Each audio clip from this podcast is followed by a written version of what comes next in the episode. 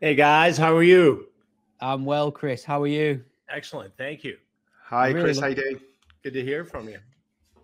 Good stuff. I'm uh, really looking forward to having this conversation. You, are possibly the most um, interesting person I would have spoke to for a long time in terms of what you do. So I've got loads of questions for you. I know sure. Shahom has as well, but for, for those of those in the, the chat and the viewers who are probably not who may not be aware of your work rather maybe just uh, you can summarize what it is you can do the best way you can actually. Sure. Well i've been an investigative reporter television reporter in the us uh, for 40 years and been around the world doing various stories for dateline for killer instinct. Uh, probably the most iconic or best known is a, to catch a predator and take down with Chris Hansen predator investigations, which are now going into their 18th year, believe it or not, where we work undercover now with law enforcement across the country and and we catch men who approach children online for a sexual liaison. And there's a chat online. The predator always makes the first move and they show up to meet the child. And instead of meeting a child, they meet me and they have to be interviewed by me, and then they're arrested by police. And we follow the prosecutions uh, throughout the criminal justice system here in the United States. And, and to be honest with you, I only thought that this would go on for you know a few episodes in the very beginning that people would wise up and not show up. But the demand, the nature of the predatory mind, and the fact that there has been an explosion in the number of social media platforms upon which an adult can reach out to a minor in inappropriate way um, has made this a continuing series, but also something that's very important to continue the dialogue and to continue creating the awareness so that parents can have a discussion with their children and better protect them online. I have to say, Chris, I'm, I'm a big fan of uh, To Catch a Predator, and I've seen loads of the episodes on YouTube. And my favorite bit, and I imagine probably the favorite bit for a lot of your viewers, mm. is the second you walk in and you see them squirm.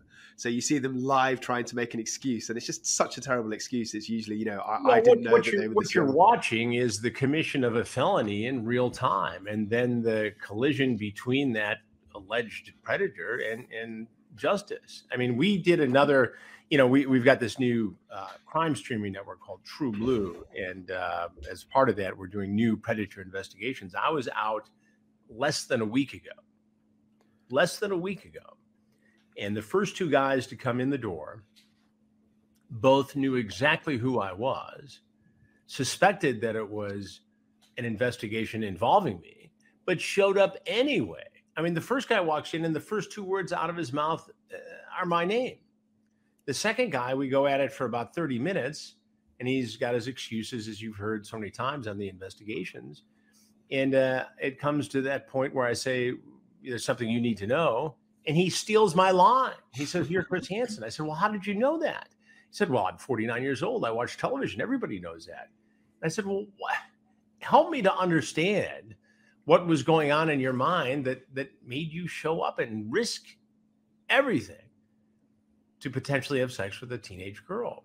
And, and, they never have a great answer. You know, sometimes they'll break down, and sometimes they'll get into the the the weeds on these issues and, and talk about you know what caused them to be this way. Whether they're being 100% truthful or not, I don't know. But I think sometimes they try, and I think you know anybody can jump out of uh, the bushes or out from behind a curtain and create you know 10 seconds of dramatic video what i try to do is engage them in a conversation so that we can better understand the mind of a predator and and i think you know whether we understand how they lie or how they obfuscate or how they you know sort of justify their actions how they spin their excuses. They've had time to do this all the way through the chat and up until the meeting. It's it's important and it's it's very good information for parents and, and for all of us to have.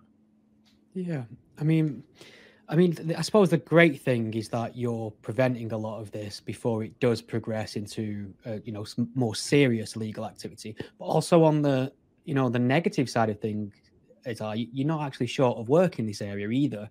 So, I mean, it, how prevalent is this in terms of predators seeking out underage people and, and, attempting these kind of meetups? Do you think is there any data we can look at, uh, or you know, have you got? It's really hard to quantify because of the mm. the vast ubiquitous nature of the internet. There's no way to monitor it uh, and to say, okay, there are X number of predators online at any given time. And you know, it used to be in the early uh, investigations, we merely had decoys in chat rooms on AOL and Yahoo, so you could more closely modify it or, or monitor it. And now there's so many platforms; it's hard to even keep up with what they are, much less what's mm. going on on the platform.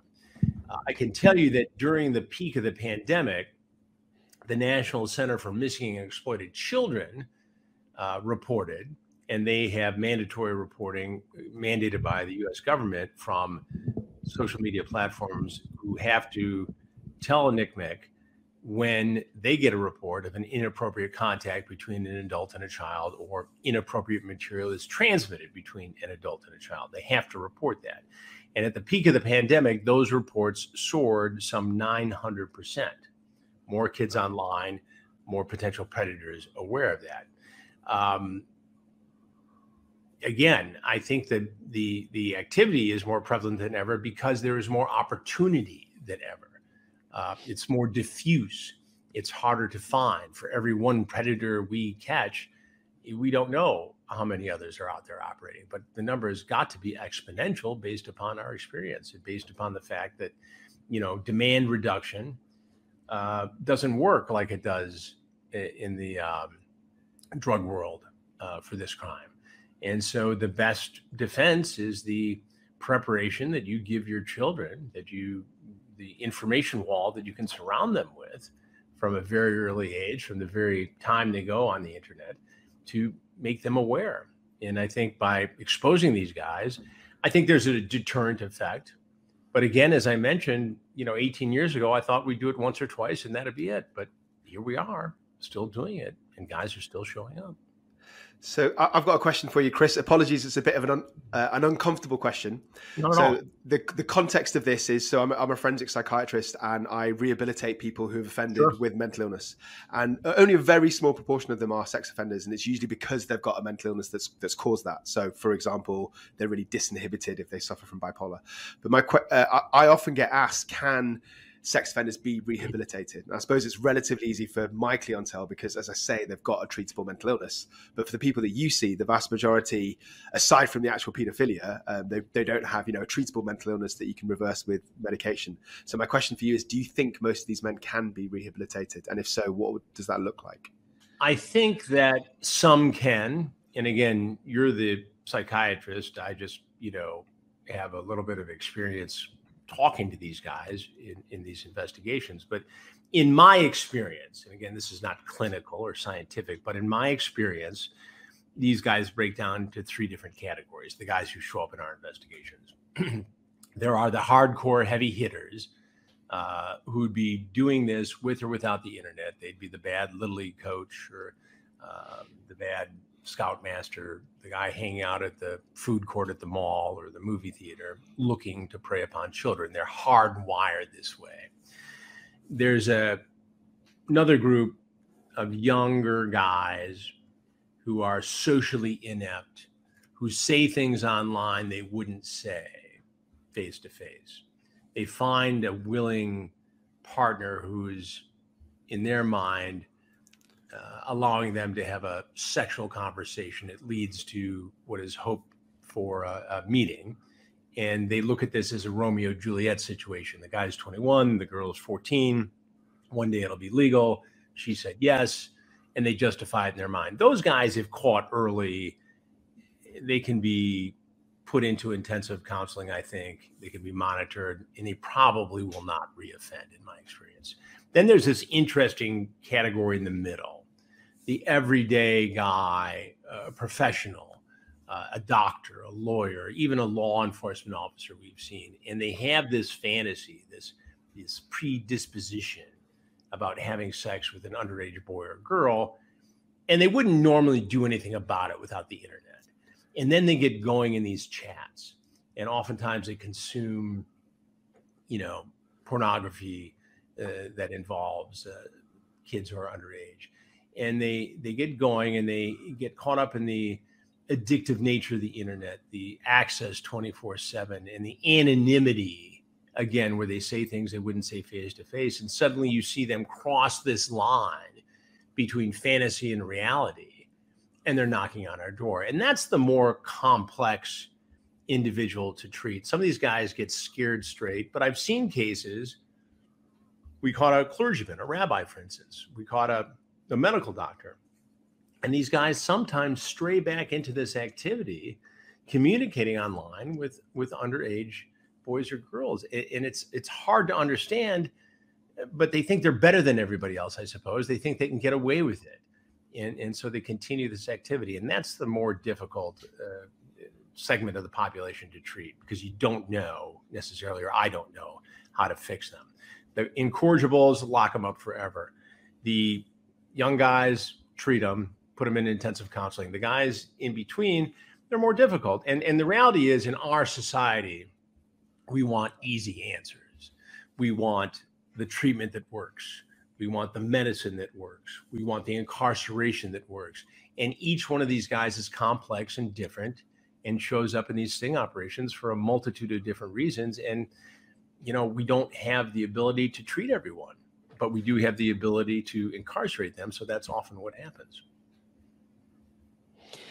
Do you ever fear for your own safety? I mean, I've watched a, a, number of these encounters now, and what strikes me from the ones I've seen is when you approach these people and confront them, they are willing to engage in dialogue with you afterwards. And I, I would have thought the instinct would be to bolt out of the location at the, the earliest possibility. You know, the interesting thing is, and that still happens, by the way, guys will walk in, get spooked, and, and they'll run. And because we collaborate with law enforcement, law enforcement will then step in and, and apprehend them, and I'll get a second chance to talk to them should they be willing to talk. But more often than not, what we're seeing now, and we've done a number of investigations in the last few months for TruBlu, what I see is a guy saying in the chat, Is this a Chris Hansen deal? And the decoy will say, Who's that? And he'll explain it. And then I don't know who that is. And the guy shows up. In the early days of the investigations, if a guy would recognize me, most times they would bolt. Now it's almost like they stay and talk because in their mind, they've seen the investigations. And this is the part where I'm supposed to talk to Chris Hansen. It's very odd. And and and but it happens with with great frequency and it's happening in the new investigations and is there a bit of a fanboy thing going on? I think there was in in, in polk county florida on a recent case we did.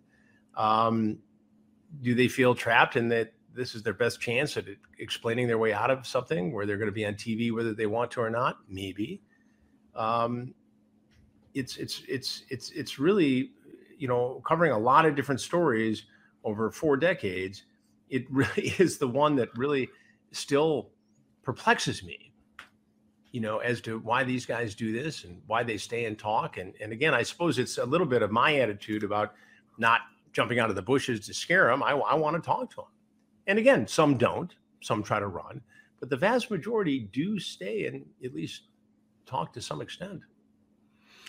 And of all the cases you've seen, who do you think has had the most to lose? I mean, you mentioned a doctor before, and I've seen that episode. That's that's definitely cringy listening to him phone his wife. Would it be him or anybody else you can think of who's just well? Just, I think just lost everything. You know, you're, you're talking about Dr. Maurice Wolin, who sadly passed away in the last couple of years. But uh, you know, there's a lot to lose there. Here's a guy who is with a company on the West Coast on the cutting edge of cancer cutting edge of cancer treatment, a medical doctor, highly educated, married to a woman who's a medical doctor, highly educated and successful, has daughters, and he's screwing around on a Saturday, chatting with not one but two different teenage girls, one of whom he comes to meet.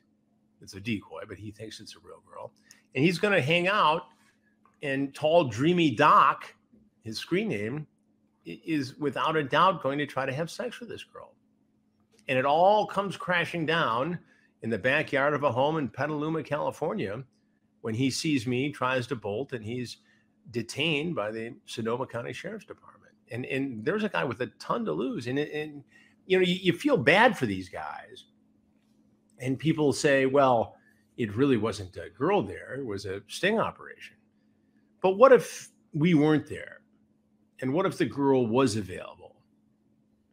What do you think would have happened? Well, there would have been the rape of a child.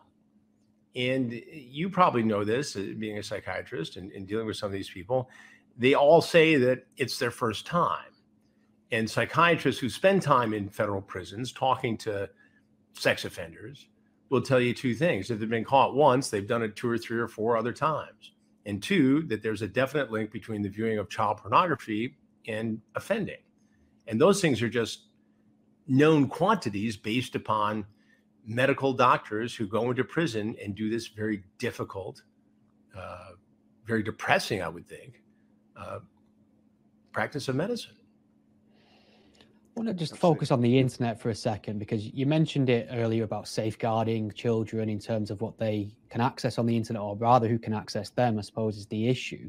Uh, but also, as well, the internet's provided a lot of people who would normally just be opportunists or oddballs or village outcast to actually come together and create little communities and quiet sure. pockets where they can exchange information and actually be informed is the best way to be a predator in, in, certain situations. So, what's the impact of the internet had on the safeguarding of children in that respect?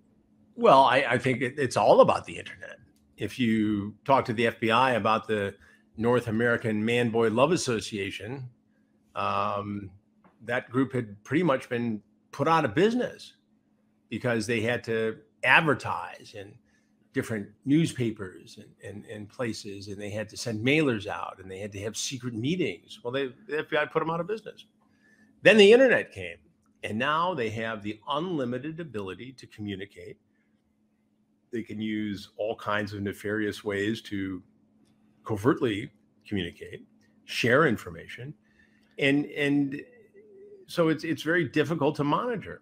And so these guys are able to flourish on the internet. And we're not talking about the dark web for this sort of activity. Yes, there's human trafficking that goes on there, but we're talking about regular mainstream platforms which kids can access.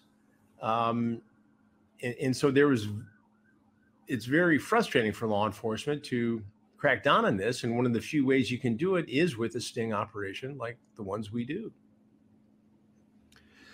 Chris, do you ever think that some of the perpetrators themselves are potentially quite vulnerable? So, for example, do you see people mm-hmm. who you think might have like a learning disability, and even though they know what they're doing is wrong, they might not quite understand sort of social uh, norm- normalities and the social structure. So, because of that, they might have been in a situation uh, more, which makes them more vulnerable than the typical average person. We've seen that we in one of the early investigations, a fellow showed up and and uh, he clearly wasn't um, intellectually hundred percent, and I could see as he came in, he had a scar on the side of his head indicating some sort of trauma or injury or surgery, and he wasn't very articulate, and he was more consumed with using the bathroom, and and he was arrested, and he was shown in that that early investigation, but not to a great extent. But then just a matter of weeks later, that very investigation was in Riverside County, California. Several weeks later, we were in Long Beach, California. Um, and lo and behold, the same guy surfaces. And he says in the chat that he can't show up on a Friday because he's got a court date. Well, the court date was from the earlier arrest in Riverside. We do some further digging and find out that he had spent a year in county jail for a violent assault. And then he walks into our house in Long Beach to meet a child, to meet a girl. So, yeah, does this guy have a disability? He sure does. Uh, but that doesn't make him any less dangerous to a child. What he was capable of doing to a child in that case um, was devastating. Yeah. And potentially violent above the violence of a, of a sexual assault, which is horrifying in and of itself. So, what do you do? Does that guy deserve special treatment? Does he deserve uh, a different care in the criminal justice system? Yes, probably.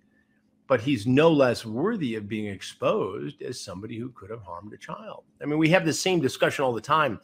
You know, should a 19, 20, or 21 year old be treated differently than a 30, 31, or 39 year old? And in a way, yes. Um, you know, but we're not talking about a Romeo Juliet situation here. with a 21 year old and a 14 year old decoy. We're talking about an adult wishing to harm a child.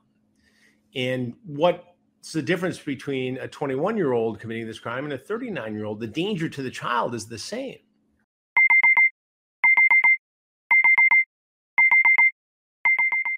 When we wake up in the morning, we get out of bed and we start our day with Koro snacks. Koro is a healthy snacks brand focusing on bringing additive free natural ingredients to their customers with fair prices in bulk packaging. They have everything from nut butters to free from baking ingredients to cooking essentials and, of course, the snacks. Look what's in this, Jen. It's the vegan power mix from Koro. So we have a mixture of nut kernels, dried fruit, Cocoa nibs, soy mm-hmm. crispies, and hemp seed hold. What are these little red ones? Hey. Look at this thing. Mmm. Mmm. That's good. Fresh and healthy. Problem is when you buy these things online, they're going to be fresh or not. This is high quality stuff. So what makes Koro special in comparison to others? Koro's quality management team carefully and regularly reviews the quality of their products. For a 5% discount on Koro's products, use the code TRUECRIME with no space in between true and crime. The link to Koro's online shop is in the description box on YouTube. Thanks for supporting our sponsor. Now, the criminal justice system should probably treat him differently if he's a first time offender, if he's young, if he's got a chance to you know have some counseling, sort himself out, and not reoffend. Yes, absolutely, he should be treated differently than somebody who's offended in the past, who's older, who's had more contacts with the criminal justice system. Yes, absolutely, there should be a difference in treatment there, and generally that's what happens. Just to uh, follow up on this idea of decoys, because for those of you who are watching who might not be aware, uh, this uh, you know quote unquote predator will turn up under the assumption he's meeting a minor for um, a sexual encounter. When he arrives, who he'll actually be met with is usually a, a, an adult actor posing as the decoy, the the minor, the thirteen year old, etc. Now it can be a bit uncomfortable because that person who's turned up is obviously turning up uh, with the intention of committing a crime. We don't know what else they're capable of or have done before, and they're suddenly put in a room uh, with this young actress. Now, I, I, going through my mind, I'm, I'm, kind of thinking what sort of protections are in place in case something goes south very quickly, because it can go south very quickly in these situations. Sure. Well, as you mentioned in some of the earlier investigations, we actually had a, a actress or actor, a theater student who was of age but looked much younger.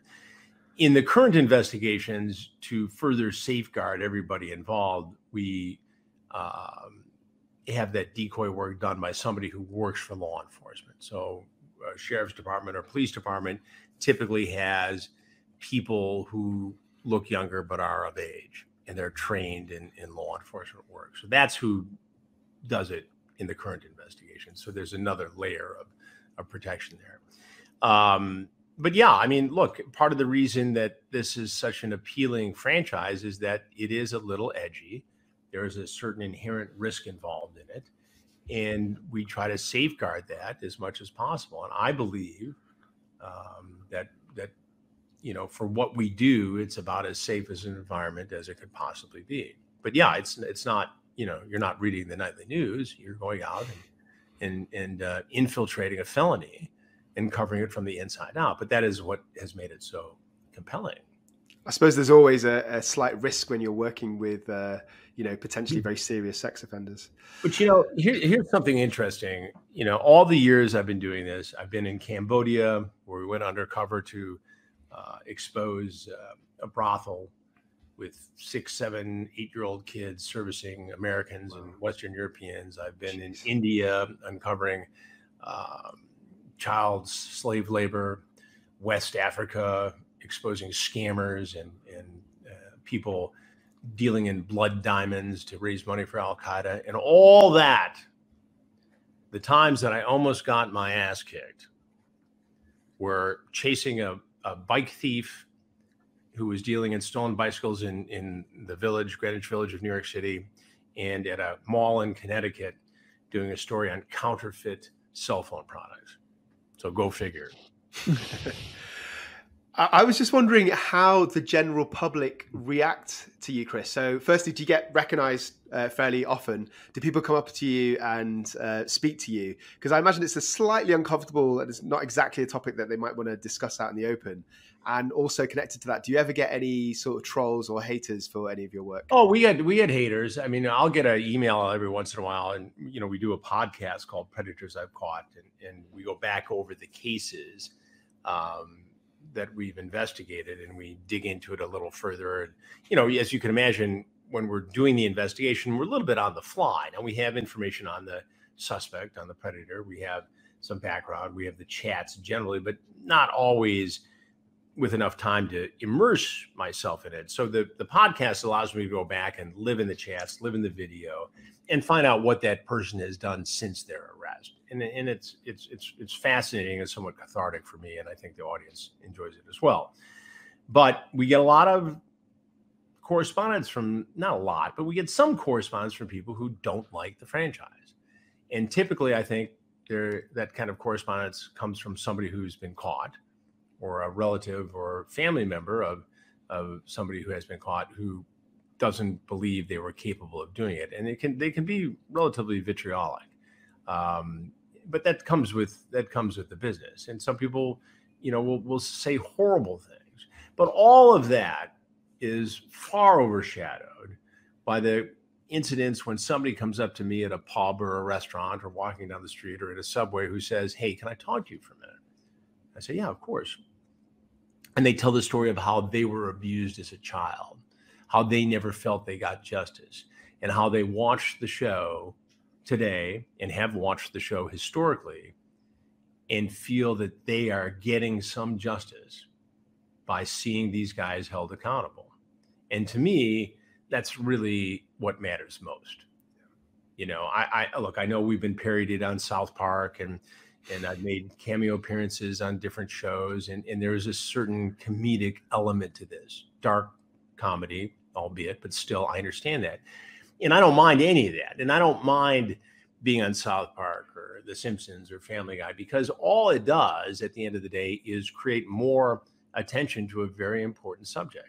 So if people get a laugh out of it or because it's become ingrained in pop culture, I mean, we're into the third generation of followers now. And so you've got to harness that and use it for something positive, which is education, awareness, dialogue, and it also, quite honestly, opens a lot of doors to do a lot of different crime stories, whether they involve sextortion, which is such a critical topic and one that we're very deeply involved in as we speak, um, scam artists, elderly people being victimized, you know, any sort of crime, it opens the door for me to be able to cover it more extensively and have more access for TruBlu. And that's the advantage that we have on this new crime streaming network is, is that.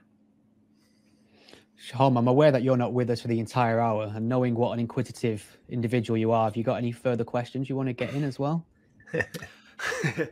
um, I, I, suppose what's the weirdest excuse that you've ever had, Chris? I, I, know they all seem to follow a certain pattern. They all say that they don't believe that the that the decoy was actually that age. Is there anyone that really sticks out that just doesn't make any sense? Oh God, this is probably a hundred way tie for first, but um, you know, there's always the excuse that I was just here to have a good long talk with her to make sure she doesn't do this anymore. I was going to sit with her on the couch until her parents got home.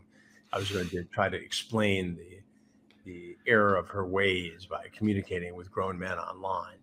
And we've had some real whoppers. We've had a guy who came in to say he was looking to buy the house. So where did you see it advertised? Mm, well, I, I didn't. A friend told me. Well, who's your friend?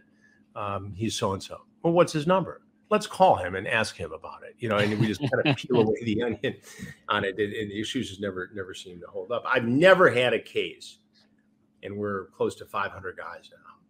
I've never had a case where somebody was just at the wrong place at the wrong time.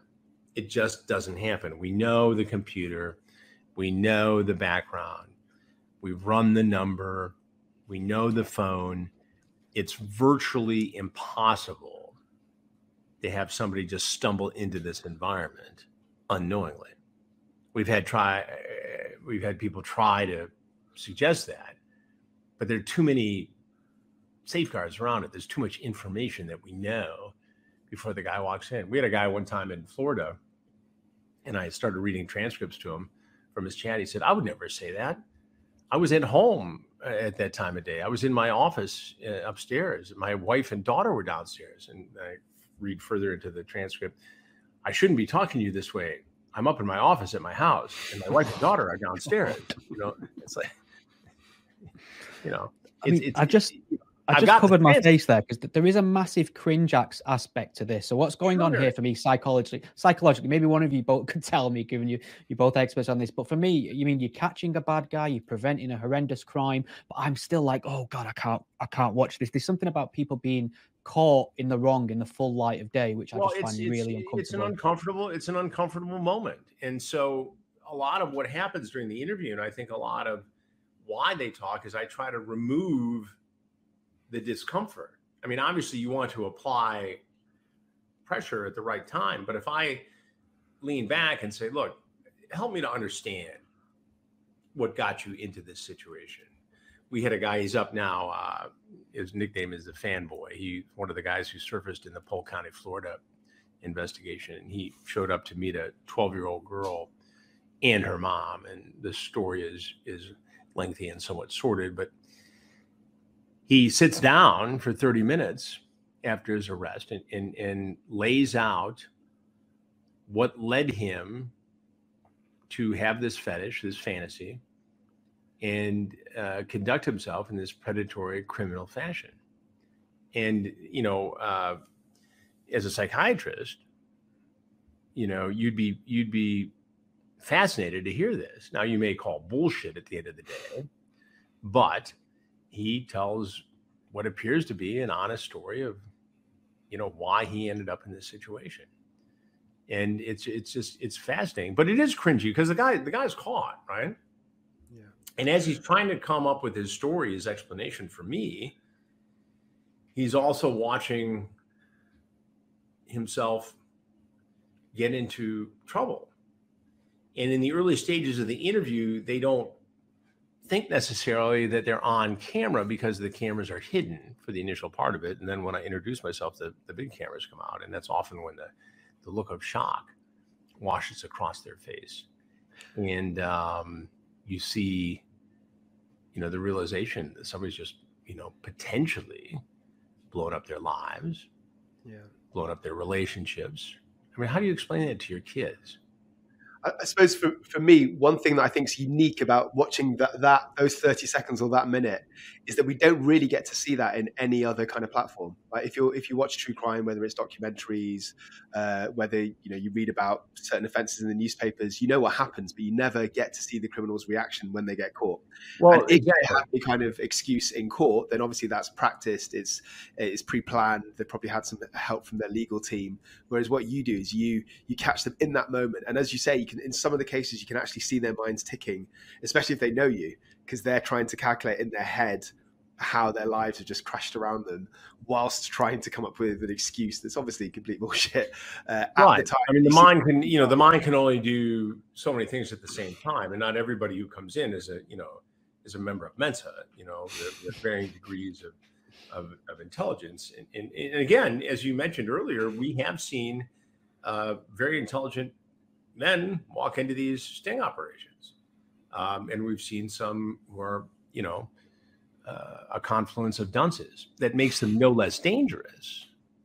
You know, so it, it it's it, we we we had a we did one earlier this year where a, a cop, an active law enforcement officer, showed up to meet a teenage boy, and not only was he a cop in a small sized police department in mid Michigan, he had been um, an educator an administrator at several schools and had been a juvenile probation officer.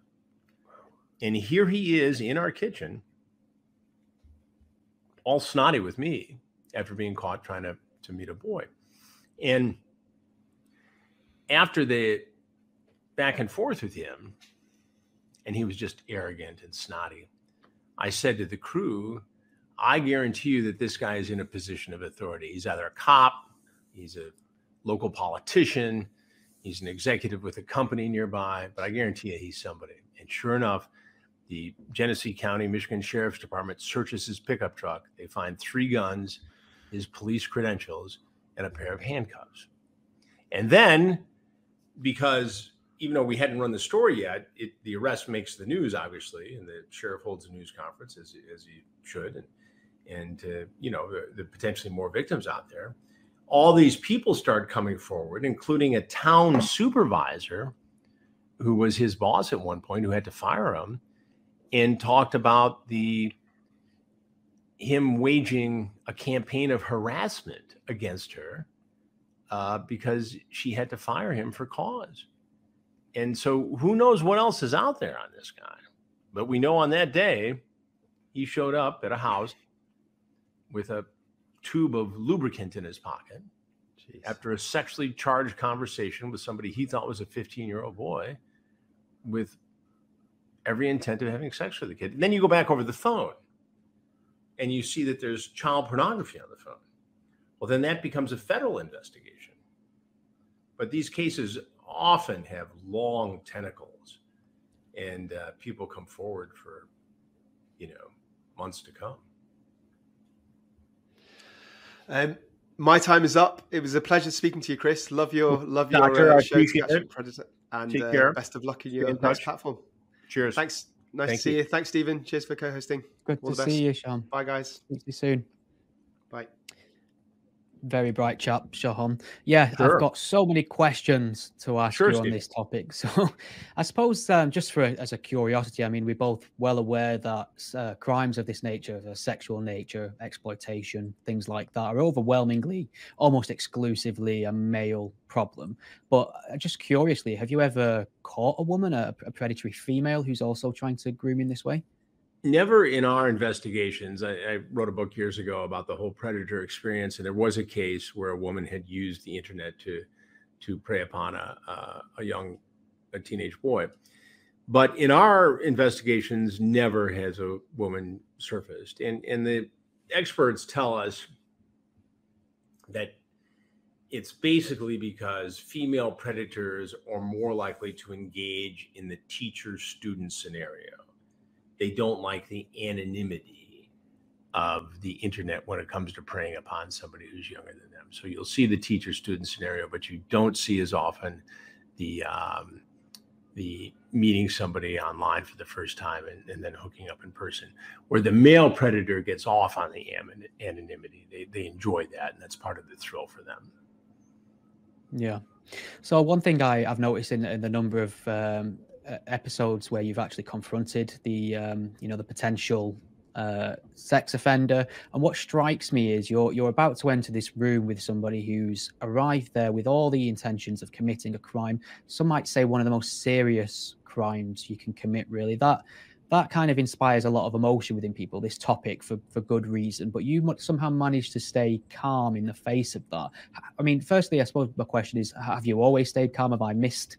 Uh episodes where you completely lost your top uh and also how do you prepare yourself to remain calm in in that way Well, you, you know, you you take a deep breath, and you know, you really you only have one shot at it, so you have to stay composed. But you know, in the in I remember, you know, clear as day, uh, the very first time we did this, and you know, we didn't partner with law enforcement in the first two investigations. It was just us, the online watchdog group Perverted Justice. Um, the decoys were right in the house with us, and I had security, you know, from the network. And at first, I, you know, we didn't know if anybody was going to show up. We didn't know whether we had just wasted tens of thousands of dollars of the network's money. We just were going to do it. And, you know, in two and a half days, 17 guys showed up. But the very first guy to walk in, yeah, my heart was in my throat. And I wasn't quite sure how this was going to go. I felt that, you know, I, my security was protected through Ron Knight, my security guy. But you know, I had the transcripts and, and I just had to figure it out. I had done a lot of, you know, confrontational or spontaneous interviews in the past, but nothing like this. And so the very first one, I was just trying to get through it and stay focused. And, and I think what happens is there's so much going on, right? And as, as much security is around you as much law enforcement presence, you're still the first guy sometimes when these investigations go down. So you're watching their hands, you're watching their body movements, you're watching their eyes, you're trying to judge the behavior, and you're trying to figure out what's the best way to initiate this interview and also protect yourself. God forbid if something goes sideways. So it's almost like you're too busy to overthink it and get too anxious. So you just you get through it and and you try to, as always, and with any interview, um, you try to be a good listener. And if you're too busy thinking about the next question, then you're you're not going to be a good interviewer. You have to live in the moment and just not be in a rush. And sometimes we do have to hustle things along because we'll be 20 minutes into an interview with one predator and there'll be another guy on the way. And this happened just last week. You know, we're talking to this guy and and uh, you know i'm getting a signal from the crew saying there's another guy in the way. And so you don't want to cut him short because you want to get every moment you can and you want to get as much out of the interview as possible but you also don't want him being led away by uh, sheriff's deputies when the other guy shows up you know? So it's it's it's a bit of a it's it, a tricky tightrope act but you know for the most part I, I, think i get through. It every once in a while I, and and i I think about this when I do the podcast because you've got time to let it all sink in and immerse yourself, as I mentioned earlier. And every once in a while, I'll think to myself, "Oh, I should have asked that, or I should have known that, or I wish I'd read had time to read another page of the transcripts." But generally speaking, we don't leave anything in the locker room. I mean, we we we get just about everything we can. Talking of spending time thinking about things and dwelling on it, it it's a very dark topic, and I, I mean, for every prevention you are able to make there must be so many that you can't you can't be everywhere at once you can't catch everyone at once. You know better than anyone this this goes on far more than people are aware. How does that weigh on you? Just just mentally being being involved and engaged in the topic of child exploitation and se- sexual offense uh, and being put in a position where it's almost a responsibility of yours to try and prevent that. It seems like a very difficult position to be in mentally.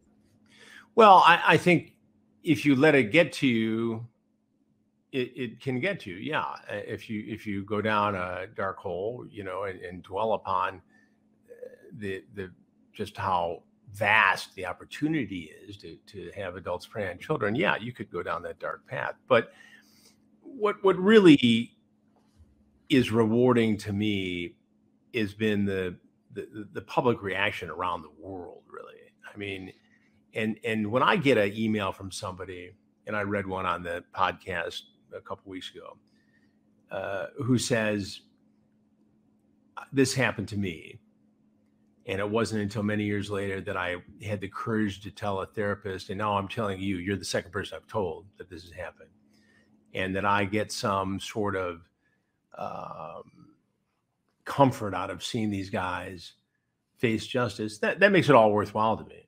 I mean, whether that happens once a year or, or once a week, it um, it, happens in with surprising frequency, but it really does make it all worthwhile to me. And and I think again, it's it's it's like we say in the states, if you're from the Midwest, there's a five mile bridge called the Mackinac Bridge, and it's like painting the Mackinac Bridge. By the time you are finished, it's time to start again on the other side. And so that's kind of what it is with this this process. And I think with all crime reporting, it's it's not going away. So it's really about creating awareness. Um, and that's the best defense you can you can provide to people and i think that's what we do. And yes there's entertainment value. Yes there's a dark humorous element of it. Yes there's a collision.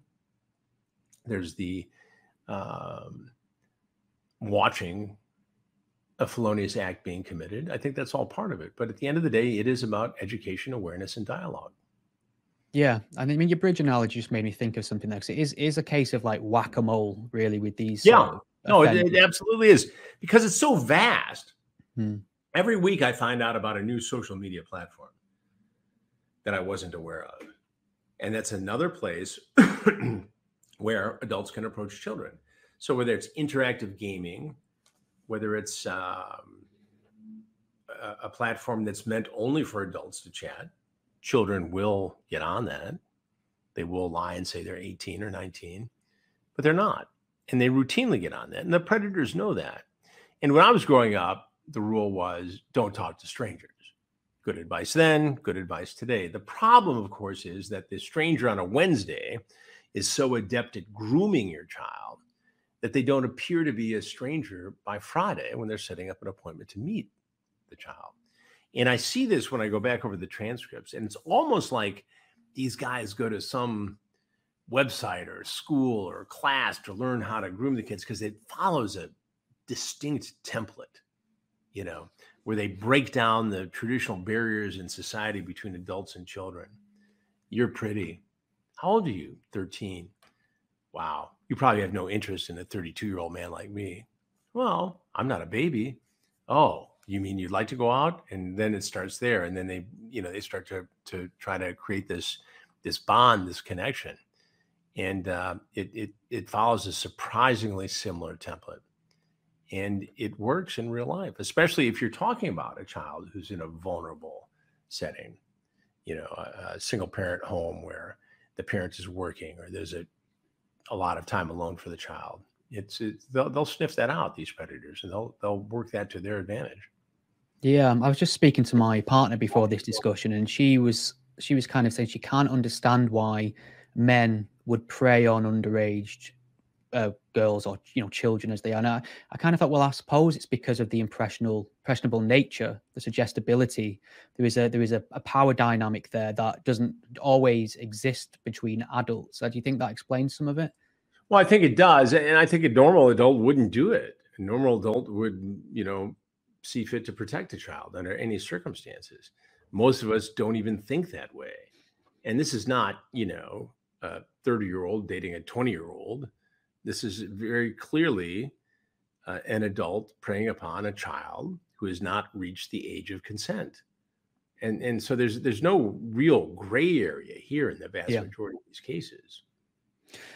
I suppose my next question would be how are we quantifying this as a phenomenon? Because I, I, to get a sense of it, is this a case of these kind of predators that you describe have always been around in some guise or some form, and now they just have this amazing tool for which to to sort of seek you know seek these people out, which is the internet, or is there something more deeper happening culturally and societal wise that is creating more people of, of this nature? Well, I think it's both. I think there's a certain population who's always been this way who now can exploit the internet to fulfill their criminal fantasies. But I also think that the internet and the accessibility of child pornography and other material has taken men who are in this middle area um, to over fantasize and cross this line between fantasy and reality and act out. And that's equally as dangerous uh, as a, a, a, true pedophile predator, you know, somebody who's wired this way. Um, so I think it's a combination, you know, and again, I go back to what I said earlier. We want in our society easy answers and easy explanations and one shot solutions. And that's just not how this works. Um, and and there is definitely a lack of treatment options. Uh, there's some some psychiatrists and, and therapists who are doing some very important work in this field, and I've had um, the opportunity to meet and chat with uh, a lot of them, and they're very dedicated and they make a difference. But if you look at spending two hundred thousand dollars for a medical degree and you have the opportunity to go down the street on Park Avenue and be a plastic surgeon or go into federal prisons and spend your time with incorrigible sex predators, what choice are you going to make? You know, fewer people. I mean, I'm just saying, eh, you know, eh, I mean, thank God there are people, men and women, who make the decision to deal with the incorrigibles and to deal with people who are in borderline positions um, to to to help them and to help understand to help us understand as a society what the balance is between treatment and incarceration and monitoring um, to protect our kids. And there's no easy answer here. I mean, it's, it's, it's you know I can expose these guys uh, all day long, and until we come up with a solution for preventing it, I mean, clearly deterrence isn't working across the board. I, th- I think the show and the investigations have deterred a lot of people from going down that path. There's no question. But yet we continue to see guys in virtually every investigation. Yeah. I mean, you made a great point earlier about the, the these new social networks popping up all the time, and it's difficult to keep uh, abreast of what's new. And I, am the same. I've I've reached my limit with social networks, and I refuse to learn anymore. Uh, my 14 uh, year old niece had to show me how to use Instagram a couple of weeks ago, and what fascinated me about it is she knew it inside out to a level I have no comprehension of. So I suppose a lot of parents listening to this and watching this will be wondering what kind of safeguarding practices can they put in place to make sure the internet time that their minors, their kids, their loved ones are having it is used uh, in a responsible way, and they're not prone to being lured in by these people who are obviously out to to seek minors. Well, I, I think it's a matter of, of, of keeping an eye on what your kids are doing, and I, and I also think that it's starting at a very early age, with an age appropriate discussion about you know being online, being ex- exposed to strangers, um, there are adults out there who want to trick kids. Kids don't like to be tricked. And then I think it's really a matter of driving this point home that if you don't know somebody in real life, you don't know them on the internet. The young man who shows you a cute picture of a 15 year old surfer dude in San Diego could be a fat 54 year old sitting in his mother's basement in his underwear, surrounded by empty pizza boxes and a laptop. And those are the sort of things that get kids' attention. I mean, you talk about Instagram, which we think is a relatively harmless way of communicating and sharing pictures and sharing you know your experiences from you know happy hanukkah merry christmas to uh, you know a grandchild is born or you know i got a new car or whatever it is we have a case that we're going to premiere on TruBlu in the next couple days where a 12 year old girl was on instagram and was targeted by a predator in florida.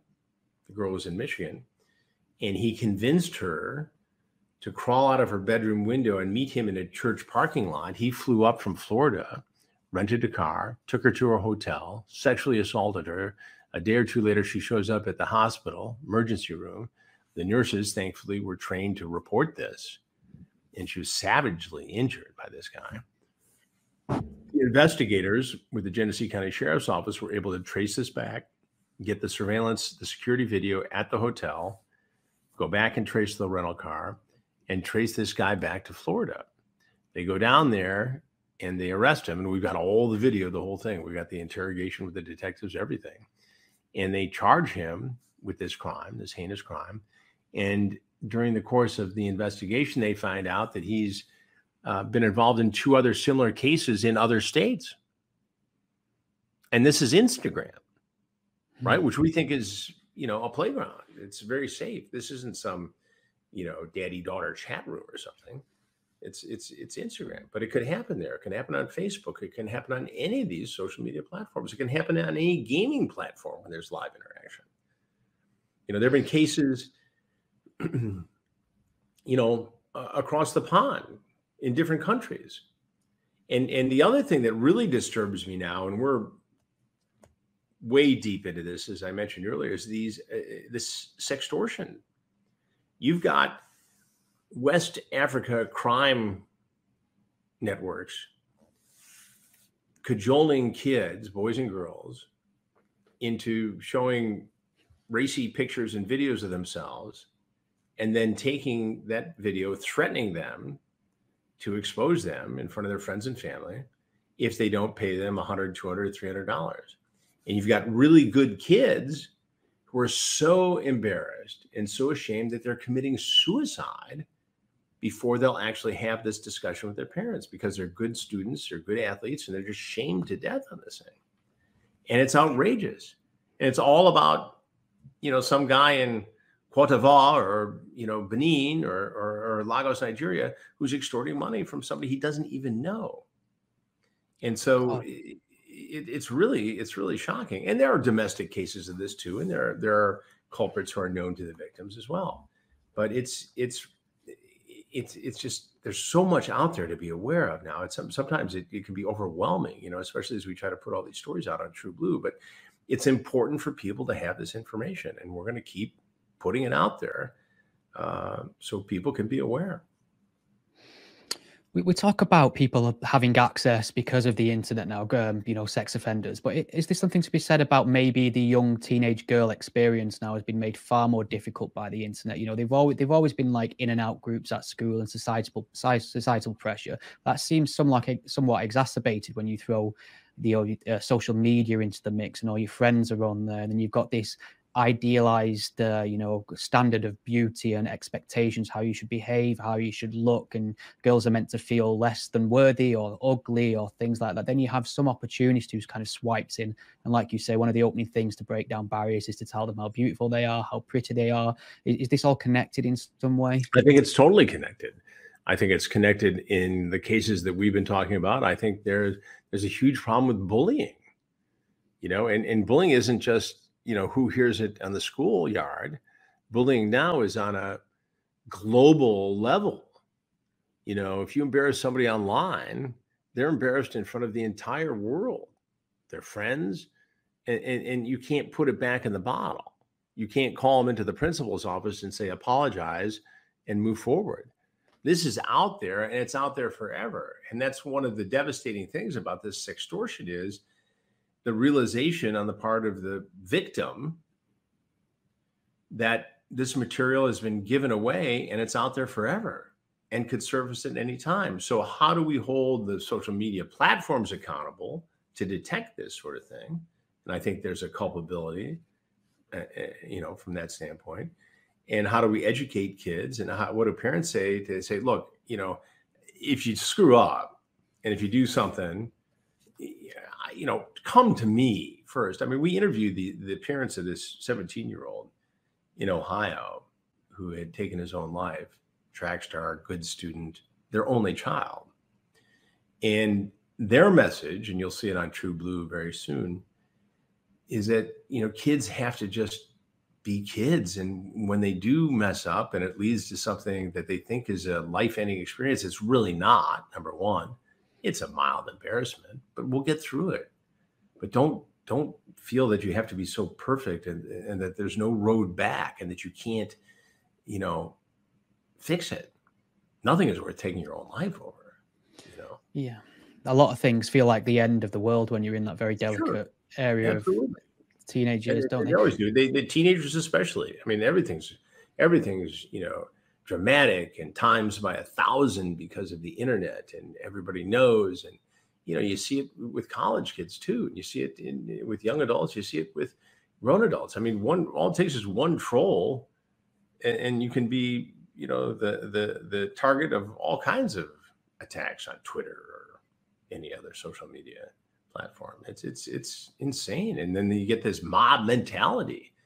It's it can be harmful if it's not kept in perspective yeah, I think there's also something psychological about doesn't matter about how many nice comments you receive or how how, how many compliments you receive. You'll always fixate and focus on that that one negative, nasty troll that's got something horrible to say. And God forbid you answer it because all you're doing is giving that troll um, some credibility, and that emboldens them, and that gives them, you know, a meaning in their own mind that oh, I was recognized. I, I pushed the button. Let's push the next button I mean, it's just like, you know, parents said, smart parents said when I was a kid, it's the best way to deal with a bully is to ignore them. Yeah, that is that is the kryptonite for bullies for sure. So something you said earlier, which made me um, this is very tangential, but I suppose this this idea that people are recognizing you now, and there's almost a celebrity aura around what you do, and that's that's on some level almost annoying, isn't it? Because really, what you want to be doing is to be acting as a deterrent and not necessarily wanting people to be kind of excited to be in your grasp. And I suppose there's there's always that strange, strange philosophy within Batman. I always like to bring it back to Batman where I can, Chris, where there's this idea that the presence of Batman is actually uh, you know behaving as some sort of magnet towards villains do you ever do you ever feel that a little bit that maybe people are looking for notoriety and might, might i don't know about that i know where you're going with it and, and i think there's there's some validity to it and, and i wonder the same thing sometimes but i don't I don't think anybody would want to put themselves through that just to be, you know, notorious for being on one of my investigations. I, I maybe, um, and again, I've wondered it on a couple of occasions, especially in this recent investigation in Florida where this guy walked in and you know, he didn't want to talk to the cops, to the sheriff's department detectives, but he sure gave it up to me. And um, I mean, maybe. I mean, I've had guys walk in, you know, even years ago, uh, saying that they've seen the shows. I had a guy uh, recently, right at the Michigan Ohio border, talked about him watching me on other podcasts. Um, I suppose it's possible, but I, I, just I don't think the vast majority of people would want to put themselves through it. That's not the way to be famous, to be on no. my shows. Would definitely be an outlier if that was the case. But Chris, I've, yeah. I've really enjoyed speaking to you, and I, I really well, appreciate for having me. I appreciate it, Stephen. Have a wonderful holiday, and, and thanks again for having me on. I appreciate it. You too, Chris. It's been an absolute pleasure. Thank you for your time. Take care.